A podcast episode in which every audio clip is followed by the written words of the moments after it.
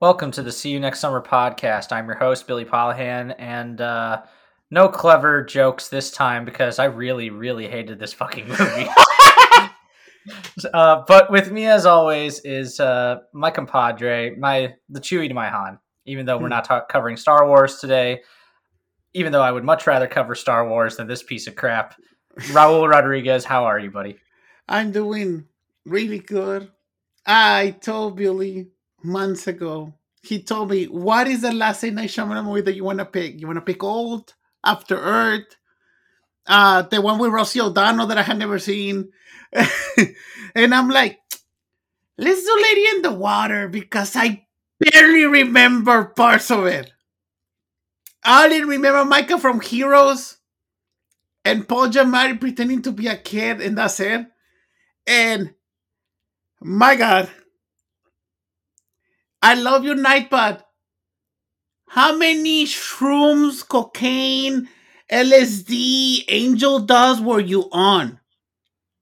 Yeah, um, I don't know if I'm ever gonna forget this. It's an insanely bad movie, but for all the wrong reasons. This is definitely one of his lowest movies, and this. When you said that this was the start of the slump, I completely understand now. hmm I totally understand because at least the village had a lot of good things in this, and in here there's some good ideas. They are not fleshed out at all. Everything this movie is all over the map, and it's Yes. kind of you're just in awe. You're like, what? What planet are you from? You weird, weird man. I think that remember that movie that no one talks about. I saw parts of it because I fell asleep. Strange Magic of George Lucas in 2016, 2017. Yeah, that's a, another just crazy, weird. It's movie. a crazy, weird ass fairy tale. I think maybe every director that that's kind of like a game changing movie has a weird movie. If you think about it, I think this is some nice weird one because you cannot deny there's something interesting here, but it does like you said, it goes all over the place because technically how I will pitch this movie is M. Night Shyamalan's Little Mermaid. Splash slash splash. slash splash. But that's the thing. I think maybe the studio saw the first cut of the movie. They're like, um, what what the fuck is this? Like it was like, can you add something like your staple? I think like the scenes with the fucking scrunts, like they look scary. I think that were maybe were reshoots or something. Because Oh, uh, once again, like The Village, this movie was marketed as a horror movie yes. when it was a fantasy. Although I will say that the poster is horrifying. Bryce Dallas How- Howard scared me for a long time because of that Lady in the Water poster. It Mhm. freaked me out. Like the eyes looked like they were following me or something. It's it's so creepy. I mean, it's cool, but very creepy. so Yeah, I never and- watched this movie. I'm very glad I never watched this movie as a kid. Um, I saw this movie in theaters and I think I paid like 20 or 30 pesos from 15 years ago. And I was like, I want a refund. it was like, it was like a, but the thing, I don't consider this movie like, oh my God, like I hate this piece of garbage. I want to destroy it and burn it on fire. This is not Rogue One. This is not as bad as Rogue One for me. This is not the last Airbender bad. This is not the last Airbender bad either. That is, like I said before, many, many, many times. That is the lowest you can possibly go. hmm I really hope that he doesn't prove me wrong, just because that would not be good for anybody. hmm And that's yeah, the we are. where we still have hope we Knock in the Cabin. Old shows some little of the slump night though. I cannot deny. There was a little bit there in Old.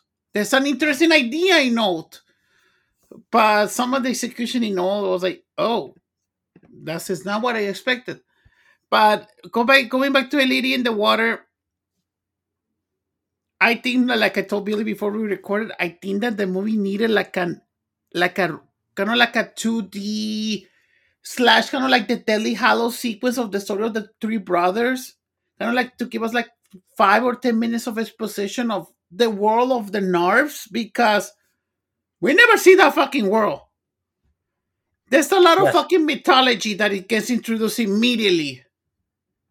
Oh, it's a whole yeah. exposition dump. I, like I told Billy, it feels like Eternals. It feels like a three movie story arc of mythology. I was like, here you go in the first 10 minutes. I was like, okay. This is why I think M Night Shyamalan would be really good if he had full control over like a TV show. Mhm. I feel like because he has so many good ideas and he doesn't have enough time to flesh them out, Uh, that if you give him a t if you give him a TV show, then I feel like it could really benefit from his style of Mhm. storytelling. But this is a this was in 2006. I was Damn. 10 years old when this movie came out, and the plot concerns the superintendent of where of a apartment complex in where else but Philadelphia. PCU, baby. Uh, and th- that person is Paul Giamatti. We'll get to the names later because the names are ridiculous. And he discovers a well lady in the water in the swimming pool, but he and his neighbors learn that she is a water nymph or narf, Mhm. and Narf. her her narf whose life is in danger from a vicious wolf-like mystical creature called a scrunt that tries to keep her from returning to her watery quote-unquote blue world and it's the Now first listen up. There's a story about a little narf that lives in a blue world. Thank you. oh man but this is actually knight's first film not distributed by disney Mhm. it's under touchstone and uh it was the first one since his first film wide awake well first american film wide awake which is that Mhm. weird rosie o'donnell i think baseball Harvey Weinstein, I think. I think it was yeah a- has I a pretty decent cast but like man Mhm. uh this movie cost 70 million dollars to make That is ridiculous this feels like it was made on 30 million or even Mhm. lower what did he do with all of this money i think he i think he spent all of it on the creature effects which to be fair some of the creature effects are really good. good Mhm. But then other times it just feels like it's made so cheap. Like yeah. it's the ultimate inconsistent mess. Everything about this is so inconsistent. Even though the thing, this like they're like talking about music, Jason Little Howard again in this movie, but uh, he's doing a horror soundtrack, a sci- thriller horror soundtrack, and it's not going with the. But I think this movie has like five different tones. Doesn't go with like the fairy tale slash meta commentary on his critics. You know what's really sad? Because this is the same year that Pan's Labyrinth came came out, which is Oh. another sort of fantasy movie with a very Mhm. unique, kind of creepy look to it. And That super all- hardcore drama too. It is, and it's very mature, and it's everything that this movie is not. hmm And that is legitimately a masterpiece, and it's it's Guillermo del Toro's best movie for sure. Yes, I don't think he'll ever top himself there. And if we ever get to Guillermo del Toro's Pan's Labyrinth, you will hear nothing but praise. Mhm. I highly recommend it. This is not. You know what? There is some. That's true though, because there's not a lot of mythology in Pan's Labyrinth, but you do know a lot about the kingdom and the different creatures though. But that's the thing. Is the thing that a lot of people complain about is show don't tell, because this fucking movie is, is all exposition. Which is a problem on many M. Night Shyamalan movies. Yes. Is he tends to tell everybody a lot of things. Like or even when people are doing stuff like, oh, it's not this or this, and instead of just showing us. Mhm. And that's and the thing about Pan's Labyrinth as well is that the fantasy tied into the reality, and you weren't exactly sure which was which as well. Mhm. And you don't know whether it's in the main character's head or like if she's just making it up or if it's really there. But it's constant. It never answers that question. So that's Mhm. part of why it's so interesting because you can leave it up to your interpretation. This, it's pretty much yeah, no, this is real. hmm Yeah, so technically the movie starts with some really weird kind of like caveman kind of drawings that the nar the technically the the sea creatures, the narves, and the humans coexisted, and all of a sudden the humans wanted land and they separated. I'm like, Naira, you're hinting that the narves come from Atlantis? Because that sounded like a hint, though. So technically, for centuries, they had never talked, but there's gonna be one of the narves that ha- will do whatever it takes to their assigned human to share a message. So that's kind of like the first exposition of the movie. And we see Paul Giamatti, his name is Clem Heap. Okay. And he's killing a bug, and I love the person in the back. Oh my god, es una criatura del diablo. The Diablo Devil teasing, teasing his movie Devil from 2010. The one about the elevator. He didn't direct that movie. It's a name Night Shyamalan movie, God damn it. I don't care. It's not for me. Not Um, technically. Um, but also, yeah, this this is a heap of crap. Let's just Yeah. say that. Yeah, the fact that I'm surprised his name wasn't Philadelphia Heap, with how much this movie loves talking about Mhm. Philadelphia as well. uh-huh. And it's not even the most self-indulgent thing about this movie. We'll get to that. ah, Oh man, but he is he's the maintenance man and he Mhm. essentially runs this apartment complex. yes. Everybody knows him and we get all these quirky characters. Like uh the one Many guy that characters. Many characters. There's the The Asian daughter. Asian girl. that looks like Rufio from Hook for some reason. When we Mhm. first see her, I was just like Raul texted me that he was like, "Hey, it's it's Zuko from Last Airbender." I I went, told "Oh Billy my god!" Avatar foreshadowing four years Uh. before his Avatar movie. and M Night knew he knew. He knew. There's a guy that only works out on one side of his body for some reason. I have then- so many fucking questions about that specifically. And How? he jerked off really hard on one side. That's what Like, happened. like Quagmire from Family Guy. Giggity giggity. Giggity, giggity.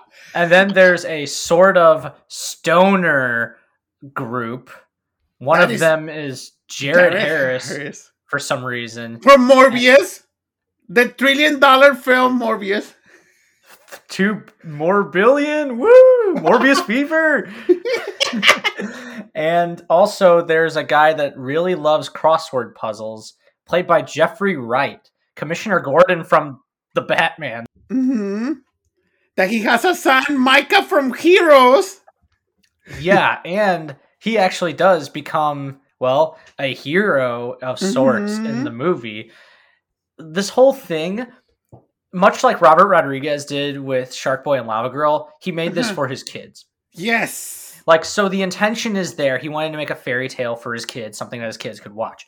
The Mhm. problem with this is that you take a simple fairy tale hmm and he overcomplicates this thing.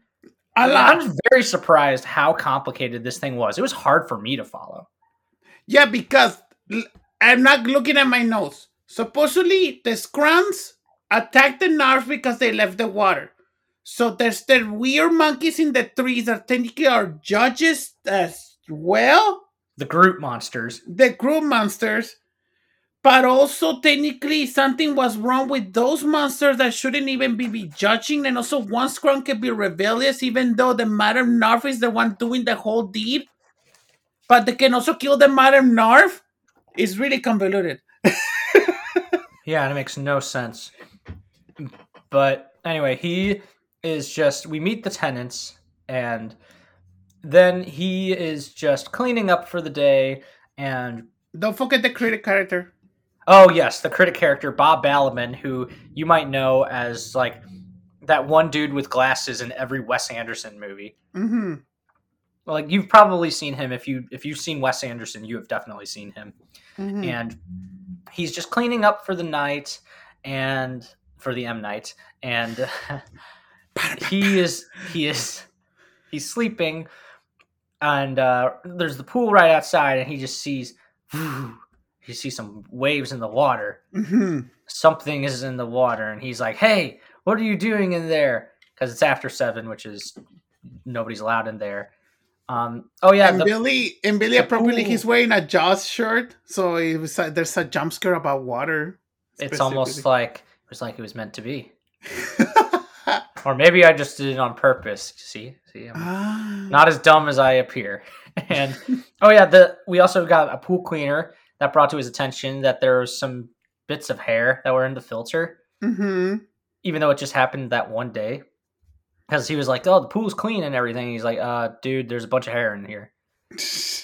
But he hears the splashing water and he tries to catch the mystery swimmer because we saw somebody left a necklace on a chair and then we Mhm. see hands just take it and he's like hey i saw you and then he ends up in the weirdest edit oh like, he's in the pool and then he's out of it and then he goes dives right back in the pool and then he somehow gets out of the pool and then somehow just trips Mhm. knocks his ass out and yet then he appears like he's conscious again trying to get out of the pool and then it just immediately cuts to him on a couch. It's so chaotic. It- it's a horrible horrible edit. And also, is it me or M. Night is obsessed with Bryce Dallas Howard's legs in this movie? there are a lot all- of shots of her legs. It's an A lot of them. shots. and that they're all like cut up hmm most of the time. And she doesn't even really look like the bryce dallas howard that we know now hmm like, Yeah, because weird. this is a really, really, really skinny Bryce Dallas Howard. Yeah, which I can commend him like for that. It's like, oh, you wouldn't really think about that. hmm Another thing that they do in this movie, everybody whispers. Yes. It is so irritating. And I watched this on YouTube. I rented it. There was no captions. So I was really mad about that. Oh, you pay for it? I rented it on uh, what was it called? Fucking ca- Kanopy. Uh, like uh, I it was for free. Ca- Kanopy. Oh, available on Disney Plus uh, May 27th. yeah. Ah, yeah. Thank, thank you for reminding our, our overlords about their next product. Hey, hey. I am actually really excited for Obi Wan Kenobi. Who who isn't? It's the only good Star Wars show that is coming on right now. Oh, and suddenly it's real to you? Jesus Christ. I've been in this fight since I was six years Years old. old. I will learn the, the whole scene in Spanish one day, I swear. And so we see Bryce Howard in a sofa, and and Paul Giamatti's like, "Where are you from?" And she's like, "I'm from the blue world." And I was like, uh, "Is that an apartment building?" And she's like, "Do you feel an awakening? The light and the dark." I don't know, wrong movie. I was like, it was like a, I was like, uh the awakening feels like pins and needles. And I was like, "You shouldn't be here." And she's like, "What is your name?" My name is Story. Okay. and Well, how did they get there? That's a long story. And she has a sister named Short Story. And then there's her dead grandpa ghost story. I'm sorry. It's just such a stupid name. Oh, yeah. Another detail the apartment complex is called The Cove. You get it? uh huh, uh huh. Anyway, continue. and then and I was like, "Hello, story. I'm Cleveland from the cliffs. I know that from my studies. So my Atlantis fucking theory is not far fetched. So maybe it could be This is- Atlantis though. Is this an Aquaman movie? And we just didn't know about this? I'd much rather have Bryce Dallas Howard as Mera. Yes, make it happen, Warner Brothers. And so, and of, immediately after this, another weird edit. All of a sudden, story is cuddling with Cleveland, and this is a thing maybe because there's a lot of Little Mermaid parallels here. How old is this Narf? This sounds like like a like a slur or like a uh it does not sound like a good term, a narf. Yeah, A narf They say this they say this word all the time in the movie as Mhm. well. Just in casual conversation. What is a narf? And I'm just like, um why this it sounds filthy. like a racial slur or something. I don't know why. Mhm. And also the other thing that also reminded me, the Hellhounds look a lot like the like the Hellhounds, the the Scrunts. basically what's that's what they, they, they are. reminded me of the Hellhounds from Supernatural. Except you can see them. That's true. Sort you can see them. sort of. But remember, we saw the in drawings though uh, on the books. We never saw them technically physically.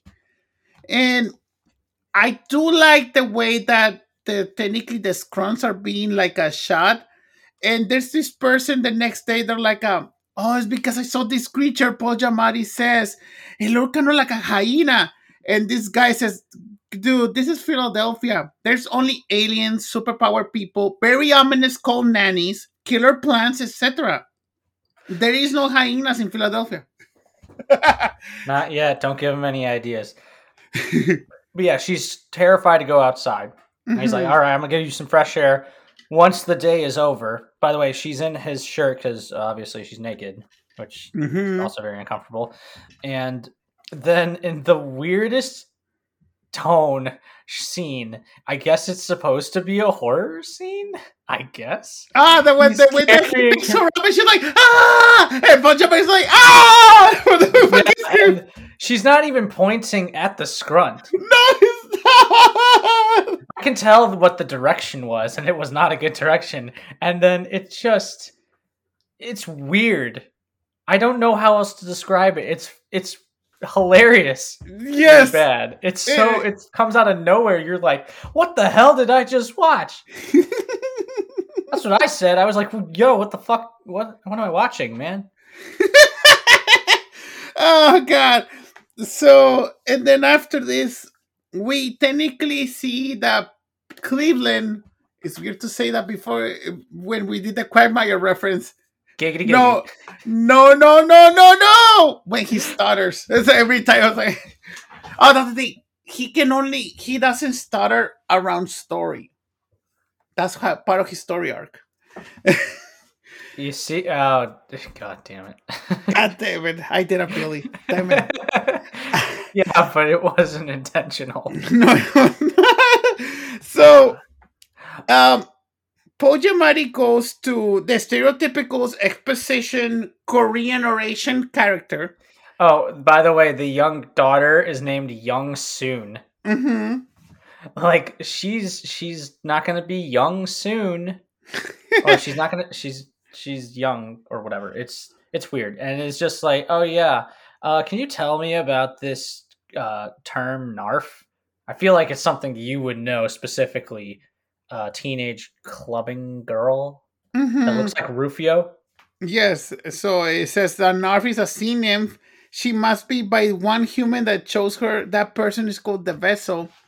If she's successful, she will return with the great Eatlon, a giant eagle. And sometimes my, my audio was being bad on the Kanopy streaming thing, so it sounded like the giant Elon. what did we mention that again? I'm like, Elon Musk. I was like, oh no. And so then we see story she i'm pretty sure that story is very horny during this whole movie because she's always simping over cleveland though She's giving him eye. uh-huh. so she knows that this person that needs to find out is a writer doesn't know the name doesn't know if it's a man or a woman only knows that this person is writing something important as we see that Paul Giamatti goes to the critic, and I was like, "How is it going?" I was like, uh, "Oh, I'm seeing a romance film, not my cup of tea." I was like, "Are you talking about the Village Night here?" And so I said, "I haven't written anything." I was like, "But Miss Bell wrote a book. Butterflies are never so trusting," she says, because the butterflies is always they're always around her. And I was like, "In my book, is not even uh, you're not gonna find this out of print for like twenty years." And then we see the Commissioner Gordon, he likes to do crossword puzzles with Micah Micah Sanders from Heroes, and the kid from My Wife and Kids too. And then we see Jared Harris and his group of friends on weed. And then we know about that the creatures are called a scrunt. Oh yes, um, Young Soon's grandmother also is. She can't speak English, so Young Soon has to translate. Yes. And also, she brings up a good point. Why is a grown ass man interested in an Eastern bedtime story? Mm-hmm. Like, yeah, that's a legitimate question. Yeah. And so we see that story grabs some thingamabobs, like a little mermaid. She's grabbing a lot of stuff from his room, like uh some little kind of like uh, cases, some necklaces, some forks. There's a lot of little mermaid in this. And then we see that Cleveland sees Vic, one of the neighbors, and that's oh good old in my Shyamalan. oh, not only it's not even a cameo; it's a vital part of this movie. He's part of the twist. It's really, really stupid. and there's weird bits of dialogue that makes no sense. Like, uh, he's writing a book called The Cookbook. It's a cookbook. That's what I thought. I was just like, it's a cookbook. They're eating humans. The scrubs And are here for the narf. They eat humans. It's a cookbook. Yeah, it's it's a Twilight Zone reference. If you guys don't know that, Mhm, mhm. original Twilight Zone, which is one of the greatest series of all time. It doesn't matter if it's black and white. You hear that Gen yourself. Z's not the one for Jordan Peele, the original. Stupid Gen Yeah. Z's. motherfucker. anyway, yes, he is just like, oh yeah, how's the how's the writing going along, Vic? That's that's my terrible Paul Giamatti impression, but I, I'd like to see you do better. And No, now he's in like every he's in like every Dwayne Johnson movie now. It's weird. ah, that's true though. And yeah, um, is this where we get the part, the weirdest, most uncomfortable part of the movie, where it's Which like, one? oh, sh- no, when he has to act like a child. Not yet. Okay, We see that story reads the diary of Cleveland, and we know that there was a robber that killed his wife and his kids. And so you're never gonna tell this story, story. And then we see Knight meeting story, and I was like, uh, and he's like, uh, I feel, I feel weird, and then he's like, it feels like pins and needles, and then they, that's then we see your words are beautiful. Your heart is big, very big. And I was like, but I don't want you to bring this again, story, says Kivlen. And then we see the Scrunt attacks again. And he asks the, the, the young son, what happens when a Narf gets crashed? A Scrunt has poison that kills Narvs. But they also have a mod called Kii that, that they can save them where they, they have it where they live. Most Skrulls are afraid of the Tartutic. Those are the monkeys. The Lockkeepers in this bedtime story, three of them live in the trees. They look like monkeys. They're violent. They even killed their own parents in their sleep. That was a lot of backstory there.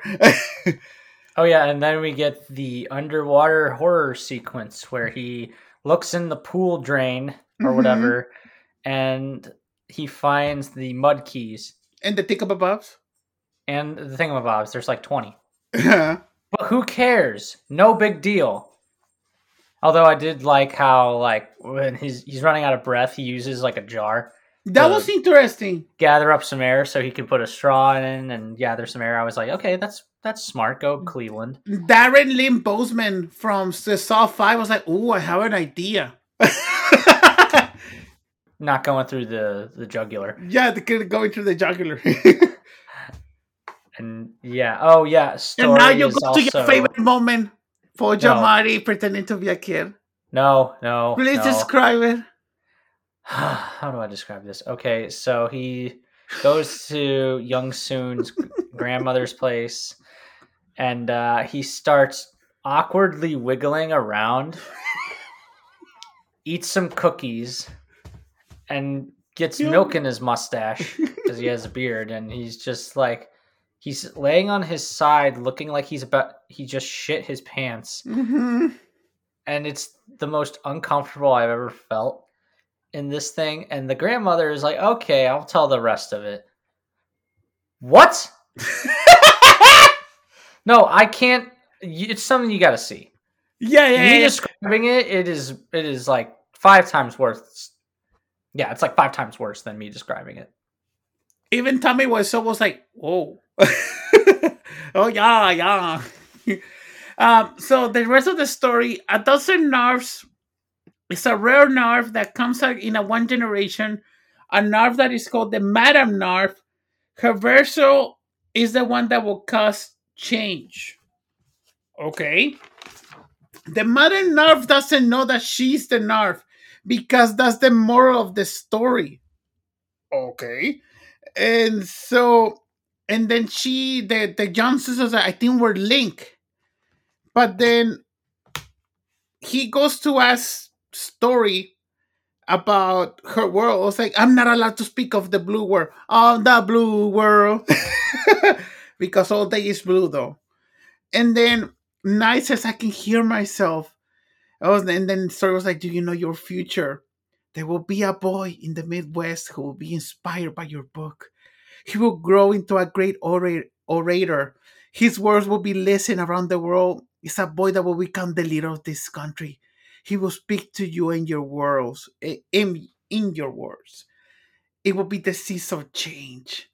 So you're telling me that M Night Shyamalan, mm-hmm. so self-indulgent, he casts himself as mm-hmm. basically a version of himself, saying, "Oh, my words are going to change the world and inspire the future president of the United States." Mm-hmm. How does she know that this is the future? Uh-huh. This is a uh-huh. fantasy, not a not like an alternate timeline multiverse shit. They was never established that the mermaids know about time. The fact that Story is the only mermaid. Mm-hmm. Oh yes, another detail is that she's always got to have water. Yes. So she's constantly just in a shower. That's and, why it's uh, called in the water. Marlene King was uh, was watching this for the season six crib. I was like, "Oh, I have an idea. A girl that I'm going to kill showering. you. I'm going to kill you. I swear to God." And um, uh, Night's sister in the movie, I assume it's sister, mm-hmm. um, assumed that he was fucking her, and is like, "Oh, Mister Heep is a player." I'm like, um, okay, fair assumption, I guess, but at the same time, how old uh, is Story yeah. though? No, he's just like, hey, you want to see something really cool? And he gets this young, frightened girl in a shower, all cut up. Mm-hmm. I would have called the police. The fact that nobody, nobody is no. at all freaked out and just accepts everything, like doesn't point out, except for the critic mm-hmm. character, mm-hmm. who is actually like, this is ridiculous. Yeah, you get it because it's like the critics that don't understand Shyamalan's work. Mm-hmm, He's making mm-hmm. a dig at them, but it's not subtle. It's like in the Godzilla movie, like not the Gareth Edwards one, but the '98 Roland Emmerich one, where there was Mayor uh, Mayor Ebert and his slimy assistant Gene, because they were supposed to be Siskel and Ebert because they didn't like a lot of Emmerich's oh, movies. And this is another part of the bedtime story. It says it's like they another part of it says there are humans with powers that can help you and they don't know that who they are a symbolist uh, uh the guild and a guardian this is an unbreakable sequel yeah it's like okay we need to get ourselves a team and dun, then, dun, dun, and so who does cleveland go to talk and he also believes that there uh, all tenants of the apartment. Wait, he wait, goes to the critic first.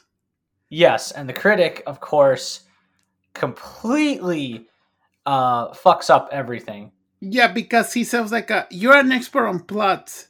You like mystery. Can you tell me what is coming? And says there's no originality left in the world. Uh, me, Cuff, aim and see your movie number 69. what will be this group of people you figure it out. The symbolist must be someone that does something mundane but require analysis in the puzzles. The guy, the guild could be a group of characters that are always together, that they have a word that they always regurgitate forever. And so, because of the critic that he knows plots, he goes to Jairus Harris wheat wheat people, to his wheat group, and he assumes that their people, those are the guild. And then he assemb- assemble, assembles that the symbolist is Commissioner Gordon. And yeah, because he, he likes crossword puzzles. The guild because it's the only group. Mm-hmm. And shit, what was there anybody else? I feel like we're missing somebody else. We're missing someone else, but is he's the guardian. Oh yeah, and she assumes that Cleveland is the guardian. Mm-hmm. So and... this they make this convoluted plan that they're gonna throw a party to distract the scrunts to not attack Story, and then when he it casually rains, everybody will go inside, and only the designated characters are gonna protect Story for the big eagle to come and save her. Oh yeah, there's an eagle that's gonna come and get her. That's like in uh, Gravity Falls, the Stanchurian candidate, the Freedom Eagle, has to give him a kiss. I I felt the same way. Dipper said it best. I couldn't make this up if I tried. Yeah, or I was I felt say the same way throughout this entire movie. I couldn't come up with this if I tried. I was gonna say also like he, and you're thinking about effects. That was, that eagle looks exactly the same eagle as Return of the King. It could be a reused eagle effect. Maybe. I mean, Return of the King came out three years prior. And also the thing, um, so the only way to attack a Scrunt, you have to technically walk backwards and they say nerf Ramara. And I was like, what backwards? They Paul Giamatti also needed to put his feet in different shoes to go to an alternate universe. Like in everything, everywhere, all at once. Go and see that movie, please. Or rent it, or just support that movie. It's See, phenomenal. that movie deserves uh, deserves your attention. It's really damn good. Unlike some other multiverse movies, hmm But we, you know what yeah, my talking Sam. Raimi shield though. I love both movies though. Subtlety. It's not, it's not something you do, but I appreciate it. hmm And, And okay. so we know that the Guardian can hypnotize the Scrunt and looking at his eyes, but Cleveland cannot do it. And then we see Cleveland goes to the critic. How was the movie? It sucked. Who says things out loud? Typical romance where they walk into the rain and they they, they profess their love. It was like maybe it's a metaphor of purification or something new. I was like, uh, and then we see Night with story. She doesn't happen like you said until the dramatic events accelerate uh, the thinking. Maybe it could take decades to make this change. And it was like, uh, is this not gonna happen something to me because I wrote this? And immediately tells M. Night that he's gonna die because someone will not be will not be accepting of his political book. Because yes, the book is a is about politics. Because the whole Oh, movie, right. I think that I forgot in the background, there's a lot of things about war in the on the TV. Yes, M Night Shyamalan also put out war and politics in the background too. So there's war, so society, humanity, underground society, the different racial stereotypes in an apartment building. There's a lot of stuff here. So he becomes Ayn Rand. Basically, if you don't know who that is, just look her up. No. Very, very polit- uh, divisive figure Oh, who made a bunch of political stuff. Uh, there's a book that she made called The Fountainhead that is very Mm. controversial, but some people really take to it. And my thing is story. You're you seem to be pretty smart, hmm able to catch up on things, and is basically Ariel but worse. And Mhm. You really thought that Paul Giamatti would protect you? You saved his ass the first time. This guy couldn't protect a he couldn't protect a baby. um, This guy, this guy is like I mean, I love you Paul Giamatti. You're an Mm-hmm. amazing underrated actor. Like it, just to recommend something, there's a mini series about John Adams where he plays John Mhm. Adams and he is unbelievable in that. And yeah, in the movie Sideways, which is just awesome. With another underrated actor, Thomas Haden Church. I was gonna say get Thomas Haden Church. I'm pretty sure he could protect you. Story.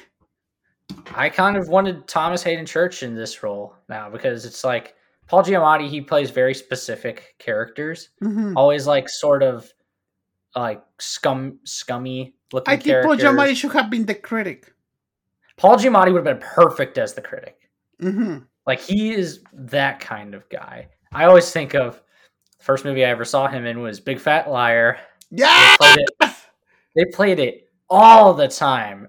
Hmm. Uh, oddly enough, on the Disney Channel, like all the time. A. Universal movie on the Disney Channel. Interesting. They they played it like everywhere, and they would play it on repeat as well. So Mhm. that's what I know Paul Giamatti from most is Big Fat Liar, where he plays the scummy producer, and it's just weird seeing him as like a protagonist. I'm not saying he can't do it, Mhm. but he is definitely better at playing like again, like in John Adams, he's the Mhm. protagonist in that. The Frankie Muniz cinematic universe. Big Fat Liar and Agent Cody Banks 1 and 2. Yeah. Uh, he's like, "Oh, I'm not the guardian. And I'm like, yeah, no shit. Maybe you shouldn't. And then Jeffrey Wright actually points out he's just like, who is so arrogant enough to assume what everybody's role is? And I'm thinking to myself, yeah, actually, good point, Jeffrey Wright? And then it's just like, oh, by the way, another. This made me mad. The The fucking ridiculous- with the critic? well, no, no, no. The critic's death is. Ooh, we'll talk about that because yeah, spoiler alert, he dies. He's the only one that dies, Mhm. and no, who the symbolist turns out to be is not Jeffrey Wright, but Micah from Heroes, Mm-hmm. the kid, and we know this because he can interpret what's going to happen by reading the letters off of cereal boxes. I'm not kidding. I, I'm I'm done. Just please describe how they fi- uh, Uh, describe how they figure out everybody else. Also, there's like there's the Mexican family in the beginning. Yeah, the Mexican family is the Nikki the Guild. That was the, big, it's the all other it's, it's all it's all women, by the way, and yeah, mm-hmm. there's like there's like seven of them because of course it's a Mexican family. Of It's got to be big.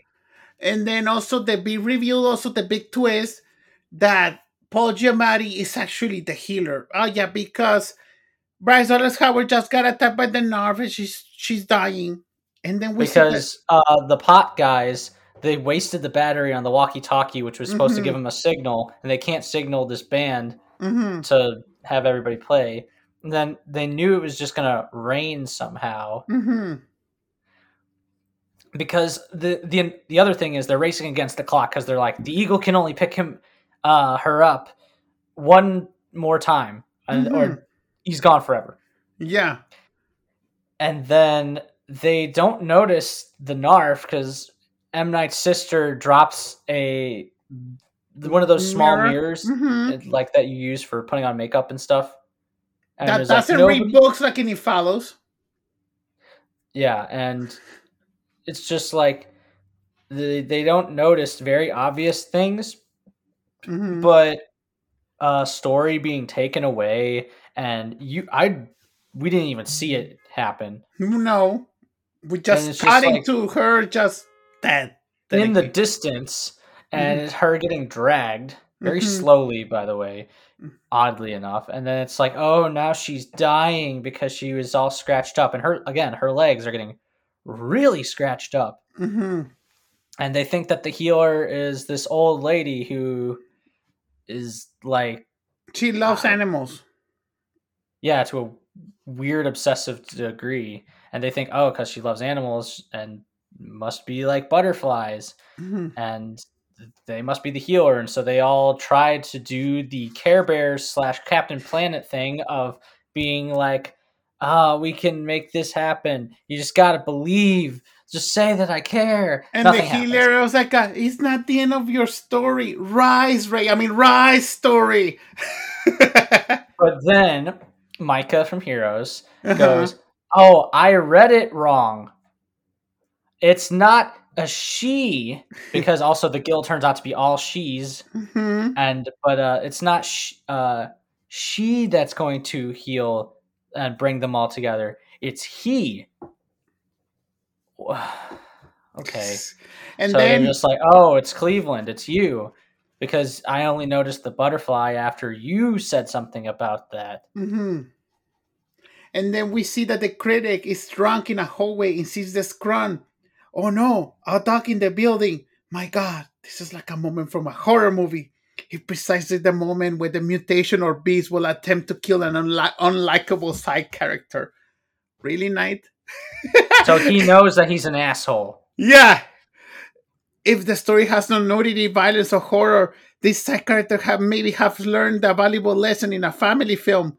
Maybe it has time for a humor, humorous moment for the audience to, to run. And maybe I will shut the door. And he immediately gets killed. Oh, not only does he tell this, and also they did this with the other guy, the Freddy, the the Mhm. guy that works out, is trying to two face his body, and uh, the Dollar they- Tree they- John Leguizamo. pretty much they look directly into the camera. Uh-huh. That was so weird. Like, are they breaking the fourth wall? No, apparently they're not. Mhm. But it's just such a weirdly shot thing. Mhm. And the edit is just like, ah, and it's like, okay, he's dead now. Nobody cares. Never Mhm. brought up again. So whatever, move on. We got to just finish this shit. This And then movie gets is so slow, and then the third act they rush it so yes, all of it. They just go like boom, boom, boom, boom, boom, boom, boom. Mhm. And so It's like whiplash. Mhm. Like- so Cle- Cleveland Hill's story. We see the seven the seven sisters. She gets healed up, and then we see that Reggie, the Dollar Tree John Leguizamo. He the other reveal that he's the guardian, and he's the one that's keeping the scrunt that he can technically possess him with his eyes. Yeah, so because he's he's looking intensely at them. And then we Oh see yeah, the, and the fucking Groots come for the fucking scrunt and they drag him into the forest. And then all of a sudden it's raining. Paul Giamatti is telling story goodbye. I learned so much about you story. That was part of my story arc. And then well, we- only that, and yeah, you get like the healer. He has to heal himself from from Uh-huh. the trauma of losing his uh, loved ones. Which he's M Night seems to have a weird obsession with that too. He did it in Signs as well. I don't know what his obsession with like and losing the loved village, losing Man a lot in of the- family. I was just about to say he he really likes having people lose loved ones. Mhm. Technically, the last Airbender, even though we only get told about that because, of course, touches necklace. My mother was killed, Katara, Mhm. but it was stupid. I or I ran away from home. It was dumb. Loses all of, or Aang loses all of the monks. You know, Uh-huh. he he he really likes just killing people. Mhm. It's weird, but the It's whole thing Disney is oh, the butterflies. You know, butterflies symbolize Mhm. uh you know new beginnings and stuff like that and you know once they they turn they're caterpillars that then cocoon and then they emerge as butterflies Mhm. the whole thing is it's symbolism you get it Yeah. and then like you said he's like i learned so much i wanted to bring that up just because that they they just rush it yeah. but What did you learn, Paul. Giamatti, technically? What did you learn? And then um, after this, the eagle picks him up. Everyone's looking up, and we sort of get like a, I guess, Tim Burton esque, oh, whimsy, I suppose. hmm And it's just like the eagle is carrying them uh, story, Only story. and then it ends. yeah, that's it. It just abruptly ends. And then it's like written, produced, directed by M Night Shyamalan, and I just went, "Is that it? Mhm. Really? This movie is a little less than two hours." Yeah, it's like an hour and a half, I think, an hour 40. I I was so frustrated by this thing. Um, this movie's uh, weird Movie sucks. experience. this movie sucks, yeah. I mean, if you've been listening for like the past almost 50 minutes, hmm you would think we're insane. Like that we No, this is the movie. This is the movie. We are not making any of this up. I wish we were because This some, movie Raul was a come ma- up with crazy shit, but not this crazy. Oh, no, no, shit. no, no, no, no, no. This movie was a massive flop. I don't know how much money it lost, but I know it was a massive flop. Hold, hold, hold on. Let me see. This movie was made on seventy million dollars. The box office was seventy-two point eight million dollars. So, Ooh. um, oh yes, this was a financial failure. At the uh, Golden Raspberry Awards, which is celebrates the worst of films, Mhm. it's a stupid awards. It's just as stupid as the Oscars. There, I Mhm. said it. It received four nominations for Worst Picture, Worst Screenplay, and it won two of them for Worst Director and Worst Mhm. Supporting Actor for Shyamalan. And it, it won't be his last. Oh no, it will not be his Mhm. last. And oh yes, the narrator at the beginning is David Ogden Stiers. That's why this was- that's the voice on the familiar. Yeah, who was Cogsworth in Beauty and the Beast and Mhm. Jumba, or yeah, Jumba in uh, Lilo and Stitch, hmm or um, the bad guy from uh, Pocahontas. So you know who you know that guy's voice. I knew that was familiar, but I just looked up the casting, and it's just like, my God, just it, it lost a lot of money. Nobody really liked it, and this was And a can you notice? chore. Can you notice that there's also a pattern because Disney he did like four really big movies like uh Six Sense, Unbreakable, Signs, and The Village. That was for Disney, and then they one for Warner Brothers. Then they one for Fox, The Happening, one for Paramount, The Last Airbender, after for Sony, and then he went to Universal to, for the visit. He went all And- around in all of the and studios. then now he's stuck with Universal. Universal, slash uh, Blumhouse. Uh huh. So he's made his rounds on all of them, and most of them, Uh, A24, you're listening. A24 and Night Shyamalan movie. I would actually love to see an A24 M Night Shyamalan movie. if he can make something as insane as Lady in the Water, go for it, man. Because at this point, anything is possible. yeah. That's the thing. Yeah, This movie is bad, yes. But that's the thing. Like I told Billy before, even though this movie is a little boring, but it never come my it never distracted. a little boring. A little boring. Ah, excuse me. The last Airbender was way more boring for me. Okay, that's fair. this movie at least it kept me on. I was I wanted to fucking I wanted to shut out the fucking TV like every 20 minutes while watching The Last Airbender. And I'm like, okay, I get it, Billy. I get your pain. God damn it. I don't want to see this. I, yeah, I watched it with you, and I was Mhm. like, "Hey, you wanted to see it. I warned you ahead of time. it it did nothing to prepare. No. We already covered that. And that's one of our earliest episodes, so we never have to watch it again. Thankfully, Definitely not. Uh, I do wonder though. Is it worse than The Last Airbender for you? I don't know. It's bad for different reasons. Uh-huh. At, like the happening for me is his best worst movie Yes. because I am very entertained by that movie. It is Mhm. hilarious. I can quote a lot from that movie. Mhm. It's a guilty pleasure. This one, I was just frustrated throughout the Yeah. entire thing. I Mhm. tend to be a pretty positive guy. I tend to like most things. I give Mhm. probably unfair scores to some stuff, but that's just how I feel. Mhm. And if you have a problem with that, then you can uh, kiss my ass. is what I can say to that because it's it's half of my show. I can do whatever the fuck I want, Mhm. and just for whatever reason, I went into this with an open mind. I wanted to be one of those people because I know some people that absolutely love this movie. Yeah, it has a cult now. It has a big cult following, Mhm. and I wanted to understand that. But then I watched it. I just did not have a good time at all. It felt like a chore. The editing, music, direction, cinemat well, okay, cinematography is passable. It's probably Mhm. the best thing about this movie. The story, uh-huh, and the acting is like it's not bad acting, it's just not well directed Mhm. and just everything about this movie is so inconsistent. It's just so frustrating to watch. I did not like this movie at all, but I'm glad that I got to talk about it, and I'm glad that I've seen it now because now I don't have many major Shyamalan films, or hell, even Shyamalan films I have not seen. Yeah, because I only think you had never seen After Earth, right? No, I've heard that one has a notorious reputation.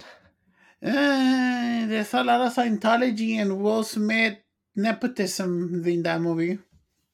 And I know about Denied, Sit Down. Jesus. The only, uh, and I know that there's no emotion in that movie. oh fuck no. There's no. Maybe we'll cover it in M Night Shyamalan month three. Mm-hmm.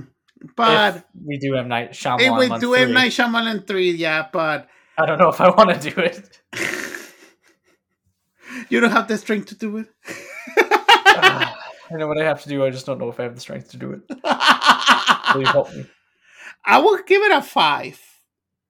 It's bad, but there's some stuff that I'm interested in for, but this is not his worst movie for me. Still, The Last Airbender is his worst movie for me. Yeah, Last Airbender is one. This is a two. I really did not like this movie. I really, Reasonable. really did not like this movie. So this should be a treat for all of you listeners out there. You get to Mhm. hear me raving like a lunatic, and it will somehow still make more sense than Lady in the Water. yeah, but this is the end of the the PCU month. The M Night Shyamalan, the sh- Shyamalan 2 Electric Boogaloo Boogaloo. has now come to a close. Yes. I can't say that I didn't have fun because I was uh, I was very surprised in some respects because Unbreakable and The Village I ended up really liking, hmm except for the twist in The Village, but that's a different story. We you can listen to that episode Yeah. uh, the week before. And also now you watch everything in order with the Unbreakable trilogy. Maybe you got now a different context context on it. I definitely have a newfound appreciation and pers- uh, uh, it's a very good perspective to have. Mhm. But next month, you just want to tell them what we're gonna do. We're going back to a franchise. Ah, a- yes. it's a good one too. We're doing a big ass franchise. Even in Sixty-five million years in the making. making. Gonna do Jurassic Park, baby. All six of them. Alan, what? It says it's a very bad idea. What's a bad idea? Oh, we'll talk about. Yeah, we're doing Jurassic Park. I'm yeah. very excited. I'm hoping to get some people on for certain episodes because I you know. grab it and you pack it and you seal it. You pack it, you pack it, you pack it. Oh, there's so many memes. It's one of the movies that helped inspire internet, or one of the franchises that inspired internet culture. Uh, yes. and it is what made whew, man we're we're very excited to talk Mhm. about it and dinosaurs and it's because of also also the end of the Jurassic era as Ah! uh Dominion Jurassic World out. Endgame, baby. basically yeah um until then Raul where can the good people find you on the socials You can find me as always at Robert RDC on Twitter, Instagram, and Letterboxd, and Robert RDC. You can also please follow the podcast and SYNS Pod on Twitter.